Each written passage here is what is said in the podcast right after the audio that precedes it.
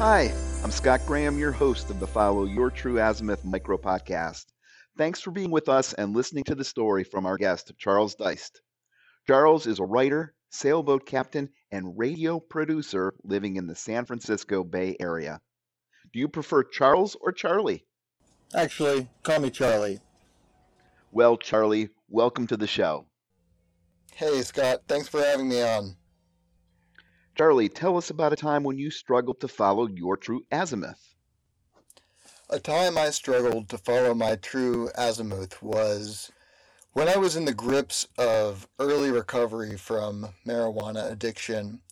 I had come back from a brief stint on the East Coast to my hometown of Berkeley, where I had some roots, some community, and a friend who was willing to put me up for the time that I was really struggling to just get clean and, and find clarity from a place of sobriety rather than what I had been doing, which hadn't been working for months, which was basically trying this experiment of trying to stay high all the time.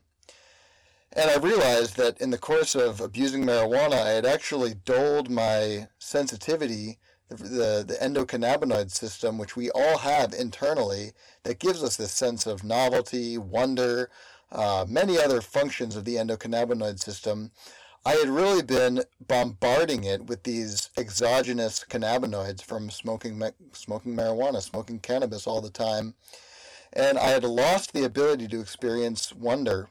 So I, I was pulled in all these different directions. I, I had kind of leftover ambitions and dreams from when I had still been smoking, and I would write down these little notes about what I wanted to do, and, and I felt like I was at times on the right course as long as I could get that external hit.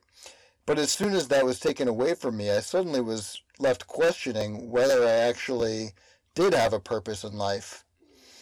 And at that time, I was uh, living in my friend's backyard. He had a little shack that he called the dumpster because it was shaped roughly the size and uh, dimensions of a dumpster, and it actually was located in a place where he used to keep a dumpster. So it was rather fitting that I, I ended up, you know, here in this space that was less than ideal. You know, I, I couldn't go on dates or uh, felt like I was just completely exiled from the world around me. And yet I had these dreams. I still had them written down in my notebooks. And I would come back to these notebooks time and time again uh, hoping that I would find the inspiration that I needed to get back on my feet. And it took time. It took sitting with this discomfort, sitting with the spaciousness of my desires, which couldn't be fulfilled because I didn't have the capacity to fulfill them. And yet, with time, I was able to figure out which of these dreams, from pipe dreams, if you will, uh, from my using period, were actually worth pursuing and which ones were just that, pipe dreams, and didn't need to be taken any further than the, the note in the notebook. So my compass ended up eventually taking me back to San Francisco Bay, where I started sailing again regularly, and I found that the intensity of the experience really jolted me back into the real world. Uh, going sailing and, and learning the ropes from a, a kindly fellow who was eager to teach a newcomer like me uh, brought me back and, and gave me some of my executive functioning. It demanded it, demanded that I pay attention to my surroundings. And over time, I was able to gradually get my bearings again. And uh, the West Coast is my home. It's, it's sort of where I belong.